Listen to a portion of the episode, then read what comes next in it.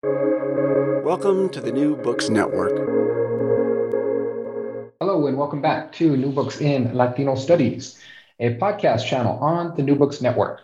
I'm your host, David James Gonzalez, and I'm pleased to be speaking with Felipe Hinojosa, author of Apostles of Change Latino Radical Politics, Church Occupations, and the Fight to Save the Barrio, published by UT Press uh, in 2021 and that's the University of Texas Press. Uh, Felipe Hinojosa is an associate professor of history at Texas A&M University and author of Latino Mennonites, Civil Rights, Faith, and Evangelical Culture, published by Johns Hopkins University Press in 2014, which won the Americo Paredes Book Award by the Center for Mexican American Studies and South Texas College in 2015. Felipe's work has appeared in Zocalo Public Square, Western Historical Quarterly, American Catholic Studies, and uh, the Mennonite Quarterly Review, and also in several edited collections on Latinx studies. Hello, Felipe, and welcome to New Books in Latino Studies. Thank you, David James. It's great to be on. Great. Well, let's uh, start by having you tell uh, audience a little bit about yourself. Yeah, so I was um, born in Brownsville, Texas. It's the southernmost tip of Texas, right on the Gulf Coast uh, 20 minute drive from South Padre Island. I grew up literally walking distance to La Frontera, to the port of entry there with the border town of Matamoros. Um, and I grew up in a barrio in Brownsville known as La Cuatro Veintiuno. Um, it, you know, if you if you're coming in from from Mexico uh, and you're crossing uh, uh, into downtown in Brownsville, uh, you're you're met with streets of dead presidents named after dead presidents. And i was on you know i was on taylor street. I grew up on taylor street one block over from james polk. Um, and and uh, that you know that's that was my neighborhood. It was a very eclectic barrio. I mean it was a place where um, there were pentecostal preachers. There was a catholic church uh, three blocks down that we could walk to. The elementary school named after one of these Tejano giants um, JT Canales mm-hmm. um, was where I went to elementary school. Um, and, you know, next door neighbor on our right side was Conchita, who kept her, you know, lawn green and her plants and shrubs and bushes just bright and joyful. And, you know, on the other side, uh, you know, the family that barbecued almost daily, but certainly always on weekends. Um, and we were, you know, the, uh, one of the few Protestant families on the block uh, who went to church twice on Sundays and and uh, probably about two or three times during the week. Um, you know, my dad was a minister, as a pastor of a Mennonite church, and if you know anything, you know, folks have read the first book, they might know, but I'll just sort of say it quickly here. That um, uh, it, yes, it is odd for a Mexican American family to be part of a Mennonite church, but the story with us is that my parents were migrant farm workers, right? And like other, like many Tejanos in South Texas, and um, they picked cherries up in Traverse City, Michigan in the late 50s and early 60s, um, way before I was born, um, and worked on Mennonite farms picking tomatoes in northwestern Ohio in a small town known as Archbold, Ohio. And dad grew up nominal Catholic, my mom was a Methodist. Uh, you know, dad was born in Mexico. He was an immigrant, came to the U.S. in the 1940s. Mom was born in Brownsville, um, and pretty much have been raised in, in, one of the Mexican Methodist churches back in the day when you know they the, the Mexican Methodist Church had its own thing going, obviously for language reasons, but for larger sort of segregationist racial reasons as well. Um, but but they you know they they were picking these tomatoes and and dad you know um, after a while um, you know converted and decided to to as he as he calls it give his life over to jesus christ and accept him as his lord and savior. And that changed the course of history for our family. Um, five years they stay actually stayed in Archbold for five years because my mom was like no te creo because if you go back to brownsville te vas a ir con esa ralea que te juntas right in el barrio know, my my dad was from the southmost barrio. He, he, my dad grew up on Coolidge Street. All right, so you get you get you get you get further into the 20th century, right? so, with with dad, but he grew up on Coolidge, and uh, mom was like, you know, hey, you you just became a Christian. I'm not gonna have. I'm not gonna go back, you know, to Brownsville. We've got um, at that time. I mean, I've got five sisters and one brother. We're a big family. At that time, there were maybe four siblings, and my mom was scared about, you know, going back to Brownsville. So they stayed in Archbold until Dad sort of proved that his conversion was real.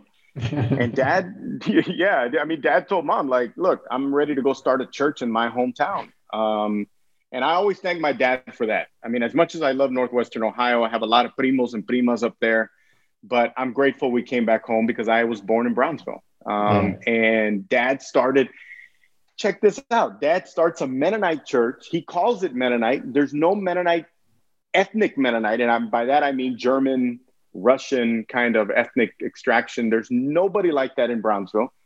But dad calls it that because that's what he had affiliated himself with and mm-hmm. they started in uh, the garage of uh, mi tío Lalo in El Barrio La Southmost.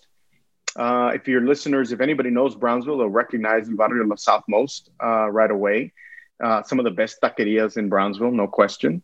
Um, and that's where they started. And dad built up uh, a pretty strong following. And Mennonites in the North, somehow these religious networks are real strong. You know about this, they're real yeah. strong. So people found out, and Mennonites up in Indiana contacted Dad and said, "We're interested in partnering and helping you build a church down there."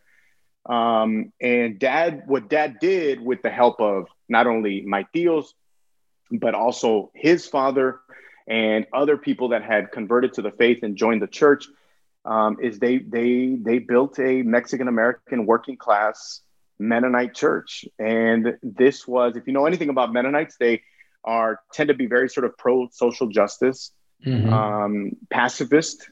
Um, so I knew growing up I was not going to be in the military. um, you know, very you know very simple. You know, um, nothing fancy. Keep it simple. And the focus in scriptures for the Mennonites is the Sermon on the Mount. Really, mm-hmm. the the uh, the gospel account in Matthew five, six, and seven really resonate with Mennonites. And um, even though our church, if you would have walked into our church, you would have probably said, oh, this looks like any other Mexican American Pentecostal church because there's a live, you know, kind of worship atmosphere. There's instruments, uh, which many Mennonites did not use. They pretty much sing in a cappella. Right. Um, so I wasn't, so my experience, even though I grew up Mennonite and politically I was much more progressive because of dad's teachings and what he believed in and his com- um, compassion and, and all of that. I mean, our church uh, was a sanctuary church in the late 80s and in the early 90s. Um, so all of that, you know, kind of filters down into me. I grew up in that context with our church full of refugees and immigrants for uh, a good while. I played basketball with many of them uh, hung out with many of them. Um, didn't understand what was going on, of course, but in retrospect, I do now. Um, but that's that's sort of the setting that that I grew up in, and there were there were always opportunities for us to do service work and to do stuff in the community. We weren't evangelical in the sense that we were knocking on doors, getting people to join the church. People joined mm-hmm. because there was animo, man, that there was something going on at this place and people wanted to be a part of it. And yeah. I was very, I, to be honest, man, I mean, I know the church is a complicated, messy space. I'm not trying to romanticize it in any way, but I was I was just very lucky in that in that regard, and and I'm grateful to to my parents for that. Yeah, wow! Thanks for sharing that. Yeah, uh, what a, a great intro. No, I mean, that's an awesome intro. I mean, it's uh, it kind of crystallizes quite a bit. I, I think um, you know for you know your scholarship. I mean, not just the the first book, but you know connect that so connect that background for us into this this next book right so yeah. that, that kind of might help us understand a little bit uh, the direction of the first one but how did you determine to to write this book and what what led you to this project so apostles of change comes out really directly out of uh, the research that i was doing for the first book um, mm. and it's really kind of a, a you know one of these things where I can't wait to wrap this first book up because I've already got the next book. yeah. um, and I'm trying and, not and, to feel like that right now, but no, I'm trying no, to get those inclinations too.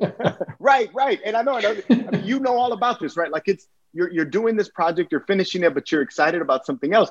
La otra cosa is this, man. I was also like, um, do I have anything here? Like I knew I had a great story with Apostles of Change yeah. Latino radicals occupying churches. It's you can picture it, you can see it.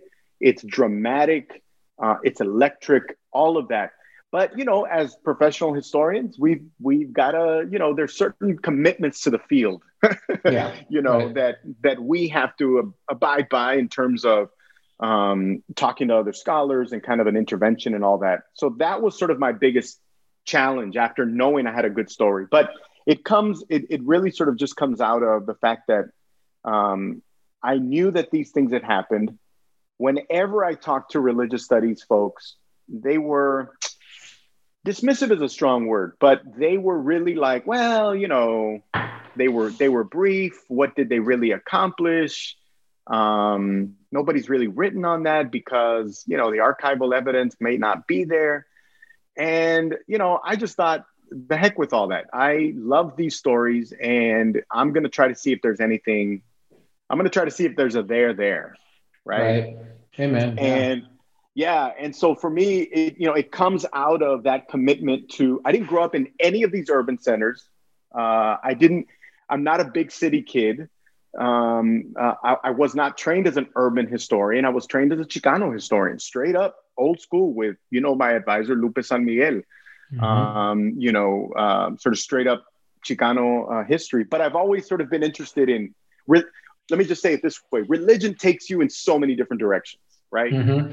So religion takes you into interethnic coalition building, um, relational notions of race, and, uh, you know, what Natalia Molina talks about.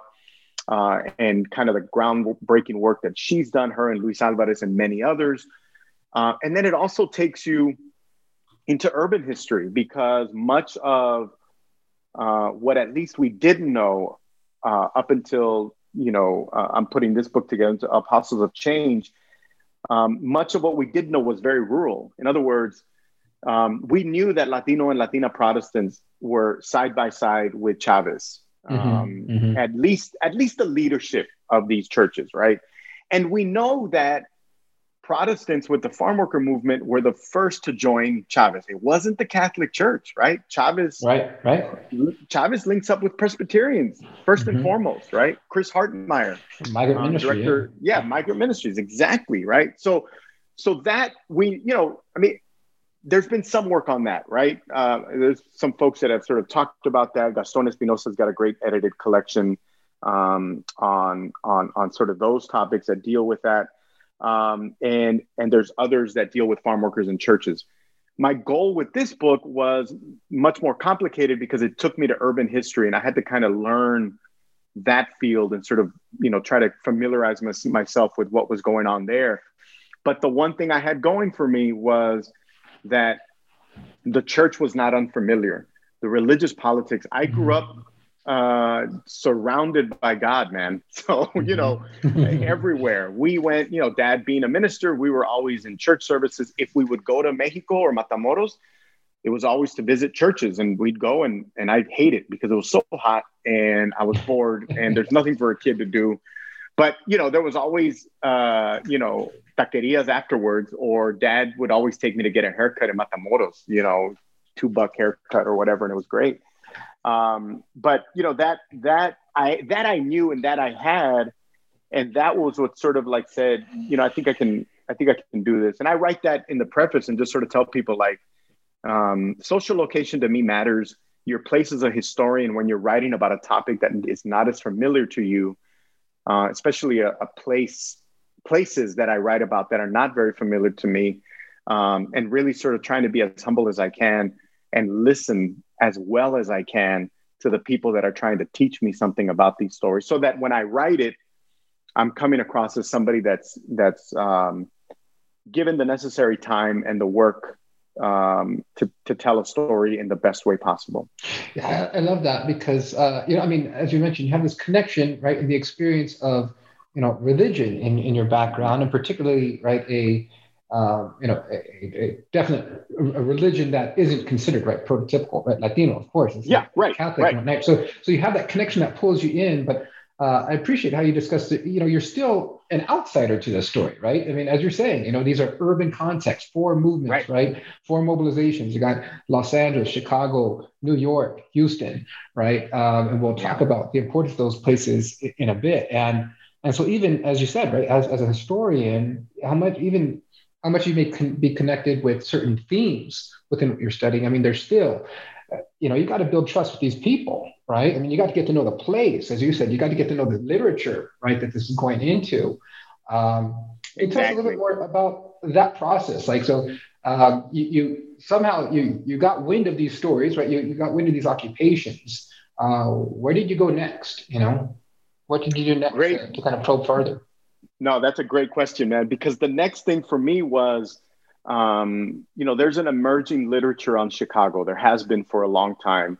Um, you know, Lilia Fernandez, of course, and and others um, that Gabriela Arredondo and others that have done just phenomenal work on the city of Chicago, LA. I mean, come on, right? I mean, there's yeah. so many great books on LA, right? Um, New York City, eh, end of story, man. That's enough. You know what I mean? Like, there's there's yeah. plenty.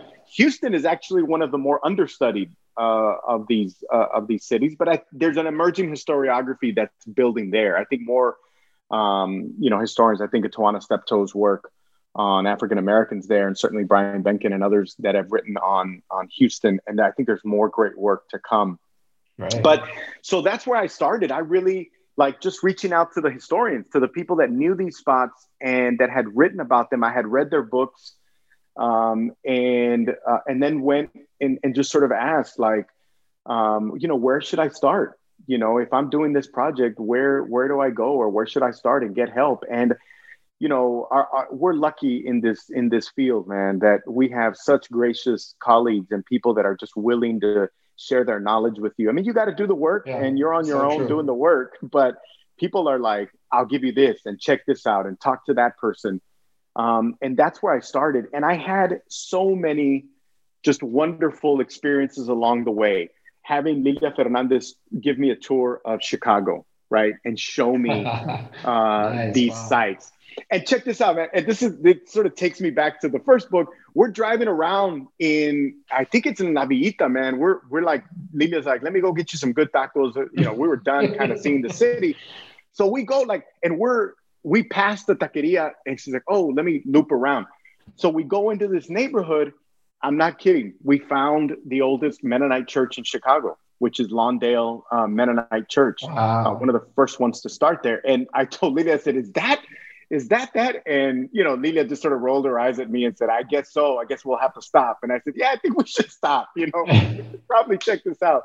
But, but, you know, doing that and, and, and I remember, um, you know, going to DePaul University, and because yeah. that's where there's a large collection of Young Lords uh, archival material, and looking through those materials, and then realizing that in order they had such great photographs, and and that, that's what I tried to really do with Apostles of Change is put some great photographs in there.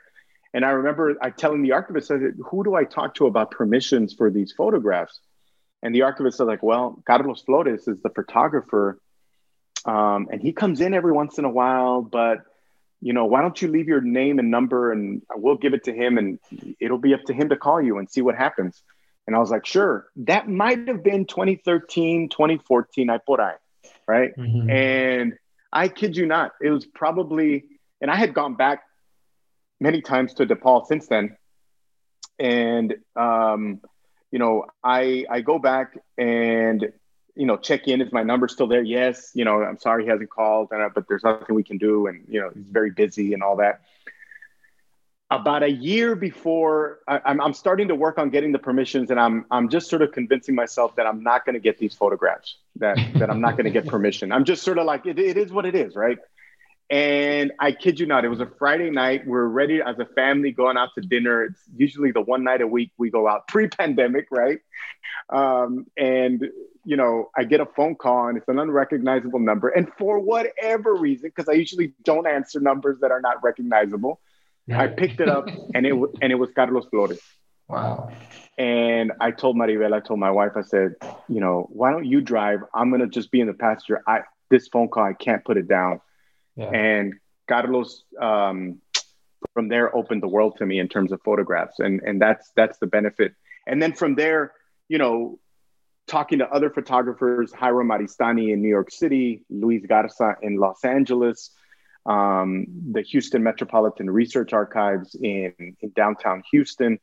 Um, so all of that, I, I, mean, all that to say that I think you begin in relationships, man. I mean, I think it's really important as historians mm-hmm. that we be, we begin in relation, um, not only to as we introduce ourselves and sort of cold call some people or email people or whatever about possible oral history interviews, or we make visits to archives, but that we also reach out to our colleagues that are doing amazing work in these fields and really just pick their brain. Um, because once we do that, there's a sense that you're you're sort of honoring the work that they've done and you're not coming in saying, "Hey, I'm the latest and greatest, and I'm going to revolutionize how you think about right. Chicago or whatever." Like, no, man. Like, listen to what pe- people have put in painstakingly long hours, right? Long days. Listen to that. Read their work. Start there, and you'd be surprised at how gracious people can be. And I have benefited tremendously, especially as an outsider, from you know folks like her, Johanna Fernandez, up in New York City with the Young Lords um, you know, people in, in, connecting me with folks in in uh, uh, in Los Angeles and and getting me, you know, access to meet people or doing introductions and so forth. So that's really where I started. Um, in Houston, I knew the city a lot more. I had a lot of friends. I went to grad school at the University of Houston, mm-hmm. and I really relied on people. I wanted I wanted to know who the folks were that were doing kind of the grassroots work on MAYO, the Mexican American Youth Organization, right? Um, and talk to them because you know, as your colleague uh, Ignacio Garcia, who's done great work on MAYO, uh, you know, certainly going to his work and then looking at some of the newer stuff that's come out uh, as of late on activism in, in Houston. So it's about relationships, man. I think that's where I started, and I've been I've been very lucky. The the the body of work that we all complete at the end of the day is touched by so many folks you know along the way. And i think that's why the acknowledgments goes on forever. Yeah. No i agree 100% uh, relationships uh, it, it, goes back to what you said at the beginning right? That uh, you know you're finishing latino mennonites and you already got this inkling of this next project right? And and so many of us feel that way right? There's there's so many stories to tell. Oh, God. and we yeah. know they're good. It's like you said right in the beginning. And you know, we, we, we got to trust, our gut, you know, first of all, to say, you know, kind of, you know, to, to hell with the people that say no. yeah, exactly. say like that's that's not you know that's not theoretical enough yet, right? Or right. that's not you're not making a big enough intervention yet. You know, you if you got the inkling of you, I got a good story here, you know, hold on to it and push it and dig. Like you said, right? Uh, look to others. Yes, our field is uh, that's been my experience too. It's it's yeah. incredibly gracious. Mm-hmm. Uh, anytime I've asked someone for help or a question. I mean, it's just they're they're more than willing to give me way more, right? Yeah. Than I actually need. And I just think it's because we have we know there's so much story, there's so many stories, there's so much history to tell, and we know we can't right. do it. You know, we can't do it by ourselves, right? Absolutely. yeah. Yeah, I mean, it goes back to also with, uh, you know, with the, the people, you know, are uh, that that you know teach us these stories also you know the, the community members. Um, yeah. as you mentioned i was blown away just speaking of photographs. How many photographs you got in this book? I was i mean kudos to ut press for letting you publish so many of these. Right. I, i'm thinking about like my my book. I, people keep cautioning me like well well be careful with how many photos and images you think you're going to get I, how many photos are in this thing? I mean uh, there, there's awesome. at least th- there's at least 26, I think, if I remember right. And and I tell you what, man, you know, when I was because you you know you're constantly negotiating, and UT Press came back and said, "Wait a minute, in your initial proposal, you said 10 photographs." and I said, "Look, I told, and you know, the other thing is the University of Texas Press has just been fantastic to work with." Um, Kerry Webb, who was the, the the first editor that I spoke to and had great conversations with, I mean, that's what I have loved about about working with Kerry and working with UT Press is that they will tell you these are our limitations. This is what we can or can't do. But then they're also willing to say, okay, but pitch it to me. Give me your best case. Like, why should we put all these pictures in here, right? Mm-hmm. Um, and all I did, to be honest with you, is I said, look, these are the pictures. This is where they're going to go. Just take a look at them. If you don't like mm-hmm. them, you don't like them, and yeah, yeah, I se acabó, right? but if you like them, because I love them. And if you think they're great, then I, I, I guarantee you're going to want to put them in. And sure enough, in every case, Kerry and others came back to me and said, "We want all of them." And actually, there was there were two there two two photos that I got towards the end, and I said, "I know I'm getting really high up on pictures. Can we pick between one or two? And they came back to me and said, "We can't decide. We want both of them, so we're just going to wow. put both of them in there." And wow. uh, you know, working and having that kind of that's another sort of component of this process. But um, you know, the, working with the right press and the right editor always helps in terms of trying to get your vision and you know what you want in this book because ultimately it's your book and listen, man, I mean, it all comes from lessons learned from the mistakes I made in book one and didn't want to ever repeat again. And yeah, thought, yeah. I'm going to fight for things in book two because in book one, I was naive and didn't really know much. I said mm-hmm. yes to everything. I didn't really fight back or push back. Not fight, but I didn't really like, you know, uh, negotiate. Yeah, I mean, didn't negotiate. Right. I didn't. I didn't negotiate. I didn't. I didn't. And so I was like, oh my gosh. Okay. But well, we just, um, you know, we want that book published, right? Yeah, careers yeah. on the line. Yeah. Oh, no, man, I got, exactly. Oh, two, I, I, got two babies at home. You know, I'm yeah. like, we got, I got to do something here, man. Like, because look, they, I, you, I'll, I'll, tell you, some people know this story, others don't. The first book was the title was actually Quiet Riots. I, I've heard this. I, yeah, I've, I've heard that the title was not was an unexpected direction there's an unexpected because I don't. I mean, yes, I do write about Mennonites in the Latino church. I mean, the Latinos in the Mennonite church. That is the the essence. But I don't write about all of them. I leave a bunch of them out. Florida, you know, much of the West Coast, much of Texas. You know, all of these communities. I don't write about everybody. I write about social. It's a social movement book at yeah. the end of the day.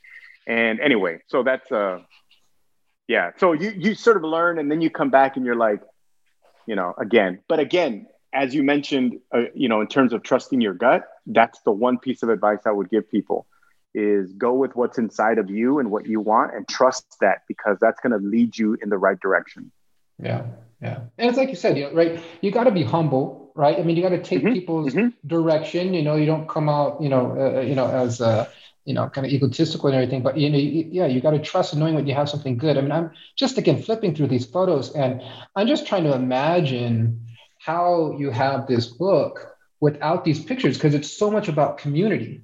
It's so yeah. much about you know again power right? These organizations right stepping up pushing the church right in, in a direction in a direction to serve the people. And that's exactly what these photos are doing. I mean you know uh, showing the, the, the health clinic um, you know figure 3.3 chapter 3 uh, at, at uh, you know people's church. I mean you know all the tests that you described that were done for lead poisoning. I mean all of these organizations instilled because they're inspired by right by the Black Panthers, Black Power, you know, breakfast programs. Uh, I can't tell you how how touched you know it it just makes you to like you're looking at all these pictures and the kids are they're eating food. Like I mean that was a that was such a big part right. of what they were trying to do, just serve the community.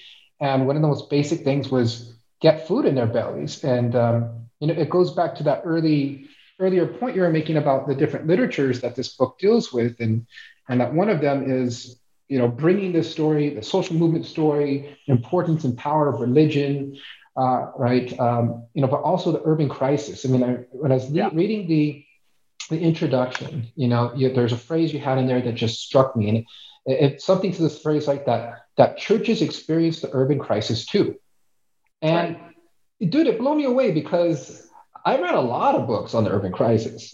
you don't get through an American history PhD nowadays, particularly studying in Los Angeles or you know any major metropolitan region without learning you know about the urban crisis, right? The the, the rise of the suburbs, etc. You know, the, the movement of capital, people from the city, right? All that stuff. Exactly. Right. But somehow right. that that message that churches experienced it too, that never clicked you yeah. know that that didn't stick out to me in the literature yeah um, you want to talk about that yeah. a little bit um, yeah you, you, know i mean it it just I, I, think one one part of it is just kind of the um, and i'll say something just to repeat and to quote the great Vicki Ruiz. Uh, mm-hmm. You know, Vicki was in one article, I can't remember, maybe the late 80s, early 90s, where she was writing about religious archives. You've probably read this article. Mm-hmm. Um, I don't have the title off the top of my head, but she writes something about to the effect that look, religious archives are not dead ends; they are gold mines. Um, and she was sort of pushing scholars in that, at that moment to like, you've got to go ch- look at these archives because you're going to find things that you would have ultimately missed at the end of the day. And for me, when I started doing this work, I knew right away I had something. I had a jump on others because the the work that I had read, um, people had missed this, or the church kind of crisis that that church buildings and what churches were dealing with, not only integration, but whether or not they should stay in the inner city in Houston, for example, or in Lincoln Park, but um, but also kind of what the the the social movement of the day was sort of pushing them on. Um, eh, black theology, black liberation theology, all of these points. And I, I knew I had a jump on that because um, of my familiarity with religious archives and what I would potentially find, um, you know, in these spaces uh, that would tell me that sort of side of, of the story. And so that that for me was very clear from the beginning. I wanted to learn what it is that folks were um, uh, experiencing, what the kinds of decisions that churches had to make. Um, and it really sort of opened the door to see a just a completely different side to um, the Chicano movement in Houston. I mean, here you have these radicals that are talking to these Presbyterian ministers like it ain't no thing, you know? I mean, yeah. this is this is you know Roberto Trevino, right, who says that this is the city where Selma meets Aztlán, um, and it's fitting that Chicanos are talking to these Southern Presbyterians, right, in the way that they are. I think it's it's fitting of uh, uh, of that context. Um, but but yes, I mean, all of these spaces were in a crisis of their own in terms of whether they were going to leave the, the city, whether they were going to move to the suburbs. Uh, and for many, it was a no brainer. They were, they were up and gone, no question. Yeah. And then what they did with the buildings, I mean, that's sort of what, what I deal with in, in terms of what happens in Houston. But that becomes a centerpiece uh, in much of these stories. Definitely, yeah, yeah. What to do with the buildings? Right? I mean, the key question, right? What to do about you know the the landscape that's being abandoned. Exactly. You know, that's right. Uh, the disinvestment. Um, let's talk about occupation. You know, and so what's the role of occupation? I mean, this book focuses essentially, which blows me away. Like you basically write a book about one year. that's you know, true. and, and these occupations probably happen within like six months of each other, if that. Like like bam, bam, bam, right? Um, so let's talk about that. You know, the 1969 and the role of occupation, you know, and, and taking over these churches. You know, um, that about? Yeah, yeah I, I, think I think part of it. And look, I had grand plans at the beginning. Okay, for me, in, in, in, you know, initially the believe it or not, initially the idea was a narrative arc from occupation to sanctuary was what yeah, I was yeah, thinking. Yeah.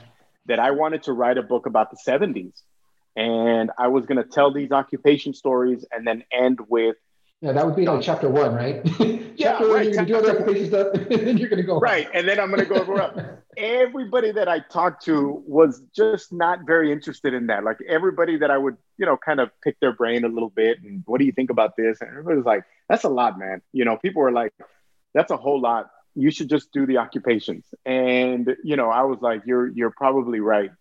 Um, but I think that was my concern. It's a it's essentially a micro history. It's one year uh, that all of this is happening in.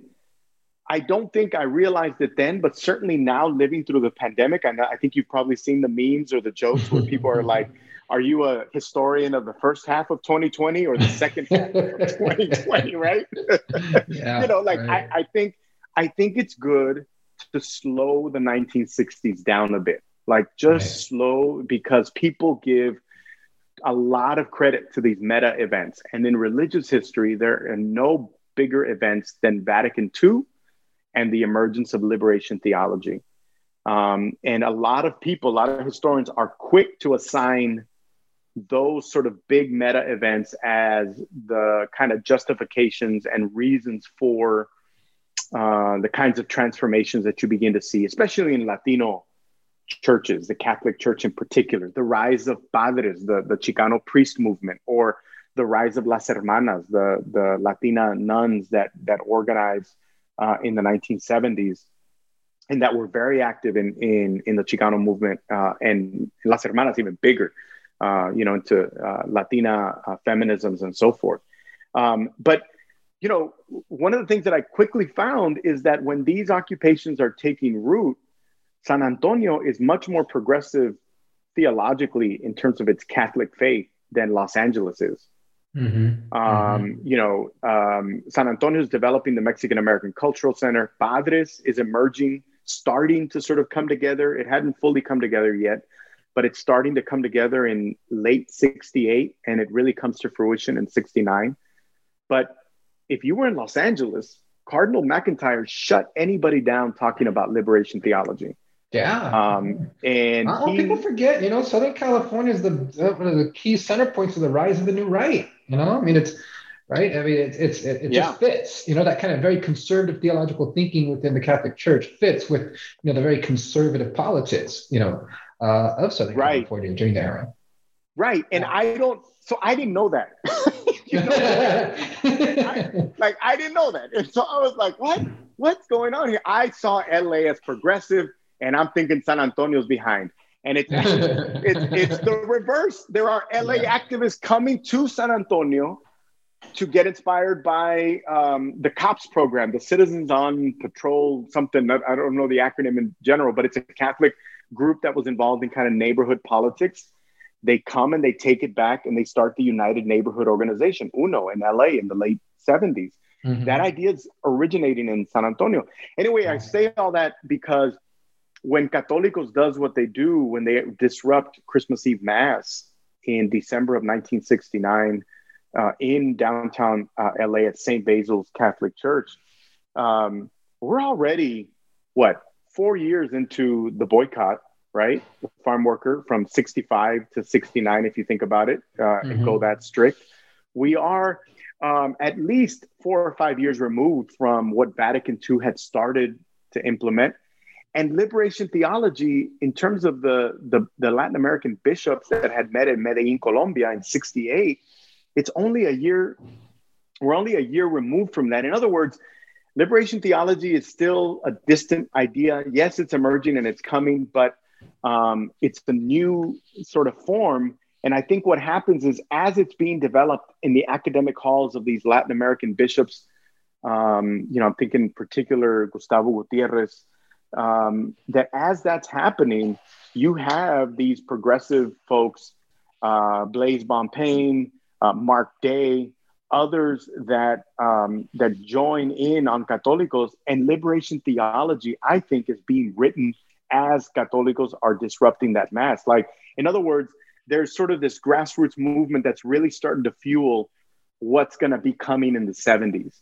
Um, mm-hmm. And mm-hmm. and there's the occupation uh, serves as kind of the the sort of tipping point, really. If you think kind of in Malcolm Gladwell language, uh, I don't listen to Malcolm Gladwell very much, but tipping point is, you know, helpful in sort of thinking about these occupations were kind of the uh, the straw that broke the camel's back. Basically, it's what took things to the next level because there had already been a lot of religious involvement. It's just that people in religious circles, especially those dealing with the urban crisis and dealing with issues of race, um, Latinos were never a part of that conversation. It's 1969 or 1970 when I'm writing here, and Latinos are still invisible, right? Mm. Folks don't know who they are. Who are these Spanish speakers? In Chicago, they call them, you know, they sound like far off thunder, is what one Presbyterian minister said. Um, and these occupations changed the game for the church because what radicals do is they make it easier for moderates. Mm-hmm. Radicals pave the way and make it easier for those clergy inside of the church to say, You want to deal with us? We'll actually listen to you. Or do you want to get occupied again by those guys? You right, know? Right. Um, and and that changes. Just like MLK, right? MLK had Malcolm exactly. Right? exactly. Right. Exactly. Yep. Yep. And I, no, I think, Bon or Fado? Which one do you want? You know? right. Yeah, exactly. and that's that's what they that's where they were coming from. And you know, you had I mean, listen, man, one of the great things that I found was the archives of voices of Latino Protestant clergy. That for me was very, very important uh, mm. because oftentimes, um, you know, their, their voices are not included in these stories. And so to find them in Chicago and in Houston and different places that I found them in, um, and then to also be kind of like a little jealous of the young lords, right? Like, yeah. wait a minute, we've been advocating for this stuff for years. Yeah, right, right, exactly. You you haven't listened to us, and now these, you know, they call them crazies. These yeah. locals, you know, these young people, they're they're fooling you, they're tricking you, and you're giving. You're not only giving them, you know, I don't know, a thousand bucks. You're giving them twenty five thousand dollars for a health right. clinic. You're you're giving them six hundred thousand dollars for a, an architectural design plan for mixed income housing in Lincoln Park. Están locos, okay? Like, what are you doing? right. That was amazing to find, and and really sort of solidified for me what it meant for them to be ignored for as long as they had been. Yeah, you did a great job. Uh, I think helping you know me as a reader understand that conflict, right? The, again, the conflict between the outsiders and the insiders, as you explained, right? Yeah. All right, these these right. radicals, you know, even even though they may have like in, in LA, they have the name Católicos, right? They're right. not church insiders. These aren't priests rising up. No. These are young activists, right? Right. And and like I said, revolutionaries, radicals. Yeah. And they're taking yeah. right very militant revolutionary steps, you know, seizing the property of these chapels and just saying, well, and, and they all tried, right? They tried to negotiate in the beginning. Let's let's say they that, did, right? Let's let's admit that, right? That they they tried the, the so-called right way, and but they weren't going to wait forever, right? They weren't like again the religious insiders, the you know the, the priests or, or you know maybe the sisters, etc. You know that that could wait. You know they they wanted to capitalize on the now, right? Uh, claim the space, take it, implement it to force it to serve the community, right? But I totally get it. I mean, I, I totally. Yeah can understand that frustration of, um, yeah. Of the, you know, those with inside the church that have been trying so hard, working so hard to reform it. And then, yeah, all of a sudden, after a few days, here's 40 grand. You know? exactly. No, after, right. After five days in Chicago, we're ready to hand it over, you know? And it's right. like, wow, that, that was quick, you know? And I, I mean, all, all of that, I think just sort of points to the fact that in the immediate aftermath, right? Um, in Los Angeles, Cardinal McIntyre retires. Yeah, um, yeah. And and listen, in the book, I make it very clear. I give credit to Católicos mm-hmm. for that, the disruption. I know there'll be Catholic theologians, Catholic studies folks that'll say, wait a minute, you know, cardinals don't just retire in 20 days from one event. You know, there were other things, there were other factors. Maybe. I just think it's really interesting that this man that was fighting so hard to keep Católicos out, that was fighting to the end in December of 69, um, had been had already refused retirement before in that year when the church mm-hmm. had offered it to him, had refused it, um, decides to retire and says, I'm not fit for the spirit of these days. I'm paraphrasing yeah. there, but essentially is what exactly. he said. Exactly. And, yeah. and, and I think that's quite sig- significant. I should and I will highlight the fact that as that's happening, the Catholic Church is having 21 members of Católicos arrested. Mm-hmm. And what you don't see as people celebrate the emergence of the Chicano priest movement, padres, or as they celebrate the kind of more radical kind of left leaning turn of the Catholic Church in the 1970s. What you forget is that that's happening on the backs of Católicos. That's happening on the backs of Católicos por la Raza because they are being prosecuted by the Catholic Church. They were the only religious entity that sent these kids to trial, prosecuted them, and some, um, you know, um, spent time in jail or paid fines, right? No other religious entity did that. And when you think about the fact that quote unquote the Catholic Church is our home as Latinos, like that's the cultural kind of space. To have that institution be the one that's going to take you to court, prosecute you, and send you to jail sends a pretty strong message, if you ask me. Yeah, man, that struck me, you know, in the book, and as you just bring it back up again, uh, again, that, like you said, the supposed the spiritual home for Latinos exactly uh, was the one that had the hardest response and and didn't relent. I mean, they convicted these kids. Uh, they did. They um, did. The Presbyterians didn't do it. The Methodists didn't do it. nope. And the church nope. brought the weight of its power. You know, right on. They didn't give in. Um, yeah, man, it's striking. I, I wonder how much of that, again, the narrative of right the Catholic Church being the the, the so-called spiritual home for Latinos, right, is I mean, it's obviously a long history of, of conquest. There's, I mean, I, I love, uh, again, all, I mean, I, I myself wasn't raised uh, Catholic. Uh, my parents changed religions when I was young. Mm-hmm. But, um, you know, there is something to it. There is something to the symbolism, per, particularly of, you know, La Virgen. I mean, it's, yeah. it's always been, you know, particularly La Virgen de Guadalupe, right? It's always been drawn to me. I just I love the symbol of, you know, indigenous uh, you know, people forcing right the Catholic Church, yeah. a powerful institution in the world, to change right. at that time. Right. Right. Uh, but at the same time, yeah, it's just it, it. so I guess I'm kind of rambling here, but I'm thinking of like, a lot of this is symbolic. I think of right the the incorporation of La Virgen uh, de Guadalupe right uh, with the farm worker movement, and as we already mentioned and discussed, it was really again it was uh, as Protestants that were much more opening and helpful. The Catholic Church in the Central Valley was you know more concerned with all of its you know uh, white ethnic European, uh, you know, donors, you know, and and uh, uh, you know patrons rather than the Mexicanos, right? Right. Um, which right. is what made it hesitant, you know, very hesitant to support the farm worker movement. I mean, it's it's uh, churches like uh, people like Father Luis Olivares in Los Angeles that exactly creates this bond with Cesar, who Cesar even has this. has this impact on him that converts him to realize, right, that he needs to serve the people too. You know, I don't know. Exactly. I'm kind of like rambling on this, but it's just um, no, I don't know. Your thoughts on that? I mean, again, that kind of just this, it being the so-called spiritual home, but as you mentioned earlier, it's just complicated, right?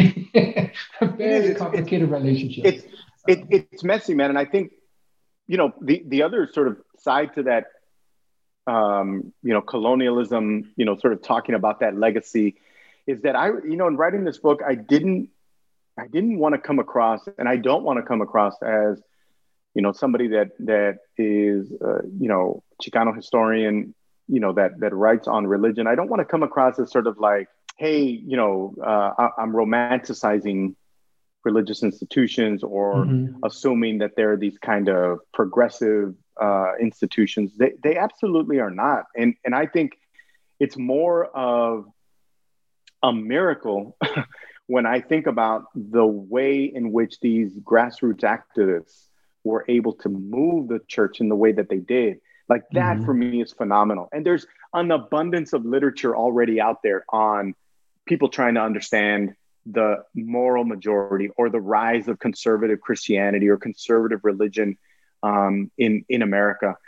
I, you know, and I'm like, I, I, I get it, and I think that's important work. People should keep doing it, no question.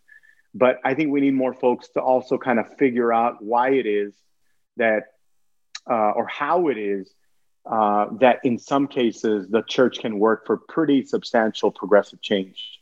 Um, that that to me is something we need to investigate. We need to learn. We need to know more about because these these young activists sort of teach us, um, you know, those those lessons of what is indeed, um, you know, possible. It's not. It, it, it didn't. I mean, I think maybe I was a little bit surprised because I, I didn't realize that the church had come down so hard on them, uh, mm-hmm. uh, on Católicos, and especially in relation to uh, these heavily white denominations, um, Presbyterian and Methodist.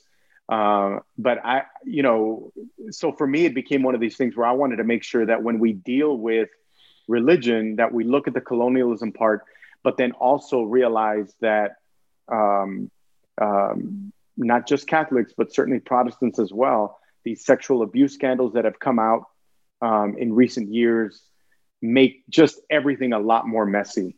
You know, mm-hmm. uh, how we deal and how we address and talk about, you know, progressive reform and so forth with folks that you are writing about that might have been predators at the time. Um, mm-hmm. and and that's scary, right? And that's sort of scary. But I think if there, there's no way sometimes you don't know or sometimes you do but i just think those of us that do that kind of religious history and are writing about these movements i think just have to be really cognizant um, you know of that. And i hope i haven't dropped the ball in this book. I mean i, I did my due diligence but it's it's it's something you've got to just really treat as kind of what we as academics love to say right? That it's complicated. Um, and and and and in this case it just happens to really be that um, so it, it, it, there's no sort of easy way to sort of think about it because, um, you know, you have to understand the fact that um, what Methodists and Protestants or Methodists and Presbyterians and how they handled these occupations is actually quite um, admirable uh, as compared to what the Catholic Church and what Cardinal McIntyre, which they should just be completely ashamed of in terms of how they dealt with those kids, with those young folks. Uh, they were demonized in the press, uh, in the LA Times. Uh, Alicia Escalante, Rosie Bermudez uh, yeah. writes, who's writing a biography on her. Um, you know, Alicia Escalante was demonized uh, in the LA Times and in the press there. Um, and, and all of them were to a large degree. And it's uh, Ricardo Cruz, who started Católicos, had a hard time, um, you know, getting a law license to practice in the state of California. They've always brought up his activism and his history of activism. When if you look at Ricardo Cruz, he starts as a devout Catholic and he puts Católicos in the name. because mm-hmm. he wants, like the Southern leadership or the Southern Christian Leadership Council, like MLK, putting Christian in that name. He wants Catholics and the Catholic Church to know that they were not anti Catholic and they certainly got treated as such. And it's really a shame. Yeah, that got me thinking back to like the urban crisis narrative um, uh, and, you know, like the whole this whole project right of urban redevelopment and gentrification yeah. today is like it too whereas what i'm referring to here is the obsession of cities, right, um, to try to get back what they lost, and they don't realize what they freaking have. You know, right? They don't realize the people that are there. I'm thinking of Andy's, uh, uh, you know, Sandoval Strausz's book, right, Barrio America, right? How Latinos yes, saved uh-huh. The American city, right? And all these cities, right? You have Latinos moving in, they're starting businesses, they're raising property values, they're renting the homes, they're doing everything you want people to do. And these damn redevelopment agencies just can't break out of the confines of thinking we need to get these white middle class people back. And I'm drawing the right. corollary here. The, the, church, the Catholic Church, is doing the same dang thing, right? And I'm, I'm right. not trying to bag on the Catholic Church at all. It's just you know it's crystallizing for me like how much and you know this these literatures are intersecting. You know how important again the pressure that the the urban crisis put on these churches, as you mentioned we mentioned earlier, it's it's making that choice. You know, do we flee to the suburbs, right? Do we go and try to you know attract the parishioners that we've lost and and that's a lot of the discussion and that that prevented them you know from seeing what they had right? What was right there in the community the people that they should have been serving the people exactly. that were willing looking to be served that would looking to fill the pews right? Looking for the guidance both spiritual temporal etc you know? Um, and so just it's, i mean it's, it's just a great job. It's a comment there to just that really does crystallize right the the role that the churches are, are put during you know put into and experiencing during this moment. It's a it's a missed opportunity for them without question. It's a missed opportunity for them without it without a doubt. Yeah you know it's got me thinking uh we're we don't have too much time left but i want to want to talk again. Uh, what i was also wondering about is you know this book and, and maybe even latino mennonites right? Um, do these do these would these books get published 15 or 20 years ago? You know? Hmm. what i'm referring to here is is uh, you know there is a a budding scholarship, right, particularly in uh, Latinx studies, Latinx history, that's particularly taking on more, right, the role of Christianity broadly, uh, right, in um, you know Chicano Latino history. Um, and just wanted to get your thoughts on that, kind of looking at where the the field itself is going. Like, what is it? Uh, do you think that is that is opened and continues to open this field to where we're seeing more and more books that are, you know, delving deeper, right? Doing little micro histories, right, of the, the power of, you know, the religious experience in Latino communities, right, and uh, you know, and history in, you know, uh, in, the United States.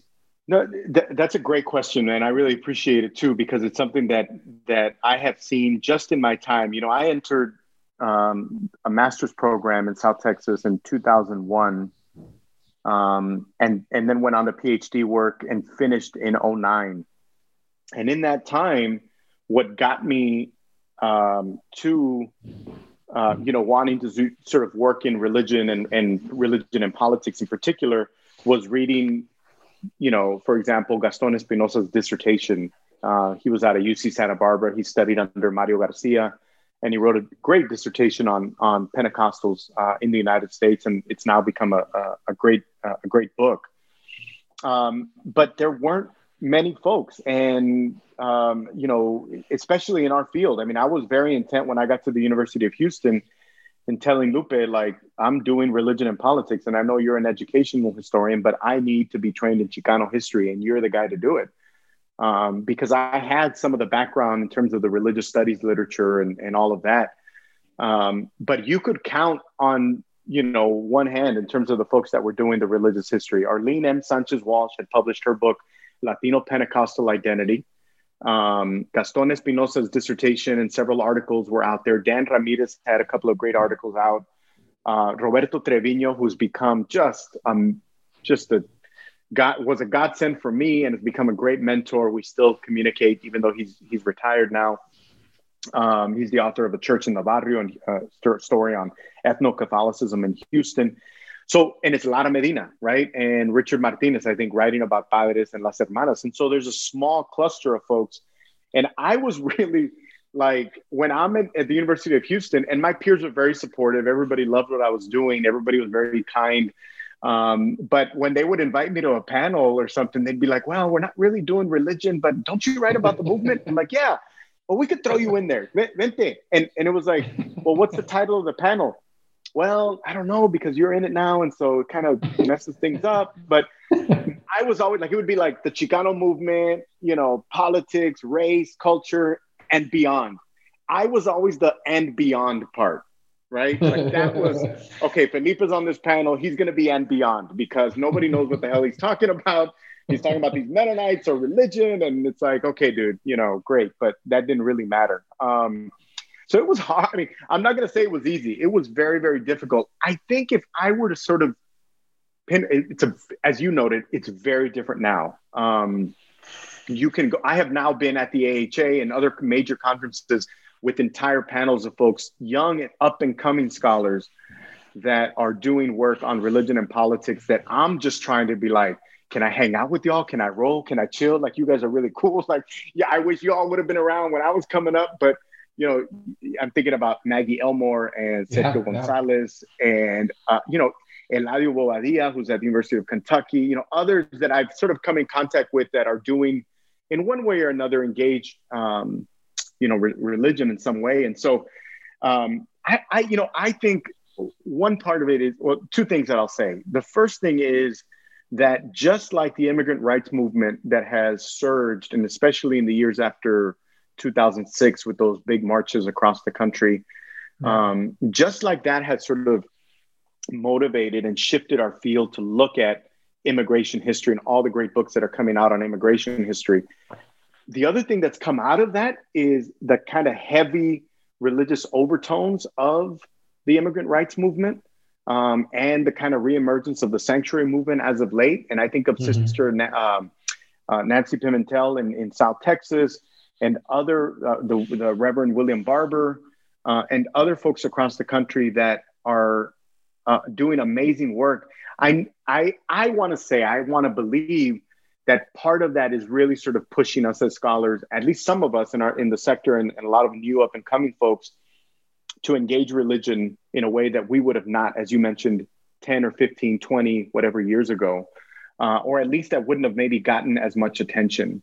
Um, and I think the other is that as the Latino population grows and as people are more and more coming to a realization that we are not a monolith, that we are a heterogeneous group, as the most recent election showed, um, that in order to really sort of get us and understand us, you've got to go, you've got to kind of take a regional or even a local approach.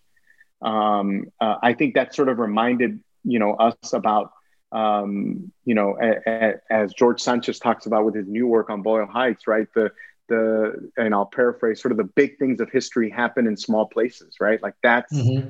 that's really where if you want to get at the heart of the Latino experience in the United States, you've got to go um, to the city or to the neighborhood or to the rural part. And if you look at if you you, you know this historiography very well, you look at the beginning, Al Camarillo, Chicanos in a Changing Society is talking about barrioization. Mm-hmm. Virginia Sanchez Virginia Sanchez Korrol is talking about East Harlem and Puerto Rican migration to New York City um, and the boroughs there.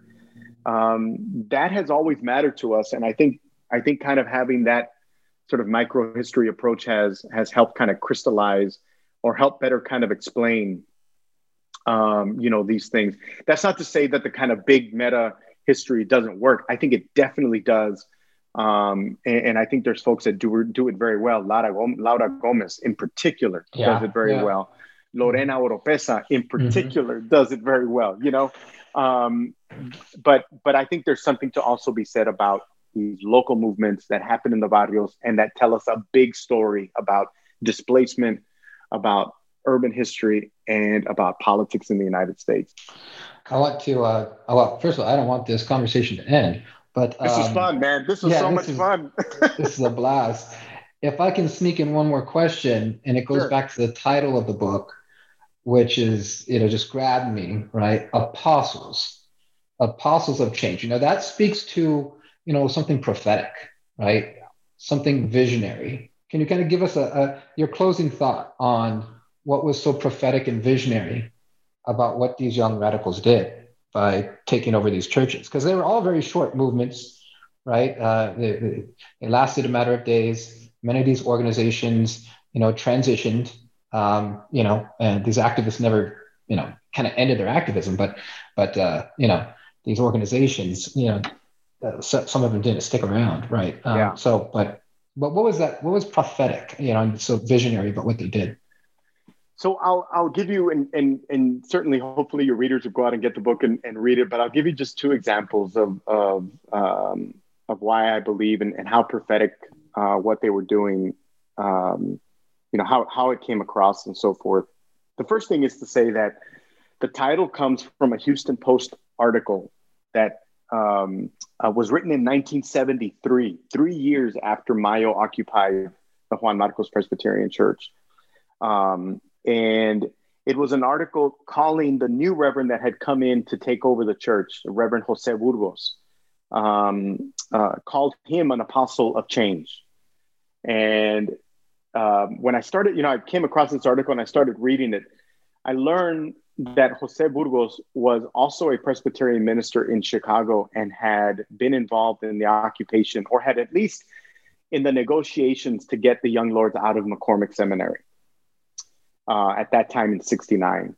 In 73, he's transferred or moves his family, makes his decision to come to, to the church. And three years after MAYO has left, he credits MAYO and says, We have a lot to owe to the to what MAYO did at this church because it fundamentally reoriented our mission as a church and got mm-hmm. us thinking about social services and what we offer our community more that stuck with me. I think it's quite profound when three years later, a group of ragtag, unorganized, you know, um, you know, Greg Salazar and some of the, you know, one of the MAYO leaders and some of the oral histories that he's done, just he, he talks about it in very vivid language that I won't use here. But, you know, that a group like that could make such a significant change that the new pastor that's coming in is saying, we are who we are as a church today because of what those kids did. I think that's significant. I think that matters a great deal. Um, yeah. And the the other the other uh, story is, uh, and by the way, Juan Marcos is still a church. It's still open. It's still doing its thing. It's got all of these ministries to the community, and it's now the neighborhood is now gentrifying and changing once again. Mm-hmm. we it's time will tell in terms of what's going to happen now with this congregation as it goes through yet another iteration of neighborhood transition. Mm-hmm. Um, the other, the other is the story out of First Spanish United Methodist uh, Church, and here's another historic, the People's Church. Here's another historic church in East Harlem, corner of 111th and Lexington uh, Avenue, that is still very involved, um, doing a lot of mutual aid work now in the pandemic. Uh, you can follow them on Facebook, and the, the pictures are remarkable. Still very committed to, to the mission of the Young Lords, but still a very evangelical congregation, still conservative, still very, you know, traditional. Um, that's still part of, of their mission, just like Juan Marcos is. But when when I was doing oral histories and meeting different people, one of the most profound experiences for me was meeting, meeting Felipe Luciano, who was a chairman of the Young Lords in New York City. Um, he was an Af- uh, he is an Afro Puerto Rican involved in the Black Arts movement. Grew up Pentecostal. Should have probably been a preacher. Very articulate, um, and a poet, an activist, radical, all of that. We're meeting um, at La Fonda Boricua, all right, in East Harlem. And I'm there for an oral history interview with him. And we're uh, and I put this in the book too. We're we're we're we're we're in the restaurant, and I'm thinking the music is way too loud here, right? And the only reason I'm thinking that is because I'm an oral historian and I got a recorder right, yeah. on. I'm thinking exactly. I, you, you, you start to become a real nerd, right? You're like, oh my gosh, you know, and you're like, how how inappropriate of me would it be to say, could we turn down the music yeah. a little bit? Like I was not gonna, I, I was not gonna do that, right? So I was like, whatever, I'll suck it up, and, and it is it is what it is. But we're we're meeting and we're talking. We ate, we met for like three hours, man. I mean, it was a long, it was a long time, but it was such a beautiful conversation. And Felipe Luciano, you know, just shared with me over and over in that interview how much that experience meant to the young lords in terms of solidifying them as an organization during their very basically the first few months of their mm-hmm. organization. The garbage offensive got the attention of the city. The church occupation captured the hearts of the city right? So if the media knew who they were by the time they get to the church, they had won their hearts by the time they were occupying this church. And even the skeptics, when they would walk in and hear the music, the speeches that were playing on the Malcolm X speeches that were playing, the the the piles of clothes that they were giving away to folks, uh, coats and other things to keep folks warm, the breakfast program. Felipe looks at me at the end, and we're both. I mean, he's my tocayo, right? We have the same name, right? So Felipe, we're going back and forth. And three hours in, man, loaded on on you know uh, juices and food and everything we had been dessert, everything we had been eating, and we're getting emotional at this point because the way that he's talking about the church in a very sort of spiritual and emotional way, he looks at me straight in the eye and says, "We were in that church during that time. We were free, and we were about as free as you can get." Um, and it gives me chills even just thinking about it right now in the way that he looked at me and told me that. Um, it's 1969 man. There are very few spaces in america where latinos feel free or feel at home. Um, they're being displaced. They're being pushed around. Nobody knows who they are. Nobody gets us. Nobody understands who we are. And here they are in this one building reclaiming it taking it for themselves and feeling free. And that for me was quite prophetic in hearing him say that and to think about it in that way. Um, and uh, and yeah, so that that that that's what I'll say about that. But it was just profound, man. I mean, in that way, to think about these short movements that ended quickly, but yet left, I think, a, a, pretty enormous um, legacy that that hopefully no one forgets. I'm uh, as you're sharing that, I'm I'm looking at a note I have on my computer that I use for inspiration. I have a couple of them, but one of them is from uh, the late Chicano historian, pioneering historian Juan Gomez Quinones, right? and he says, "Write history that matters." And um, mm. I just want to give you kudos, man. You did it. Um, it's a phenomenal story. Um, history, the power of it can be felt in just those last couple uh, experiences that you shared. So thank you, thank you for your time. Thank you for your time. Thank you for having me on here. Uh, I'm, I'm very appreciative and very grateful. Thank you.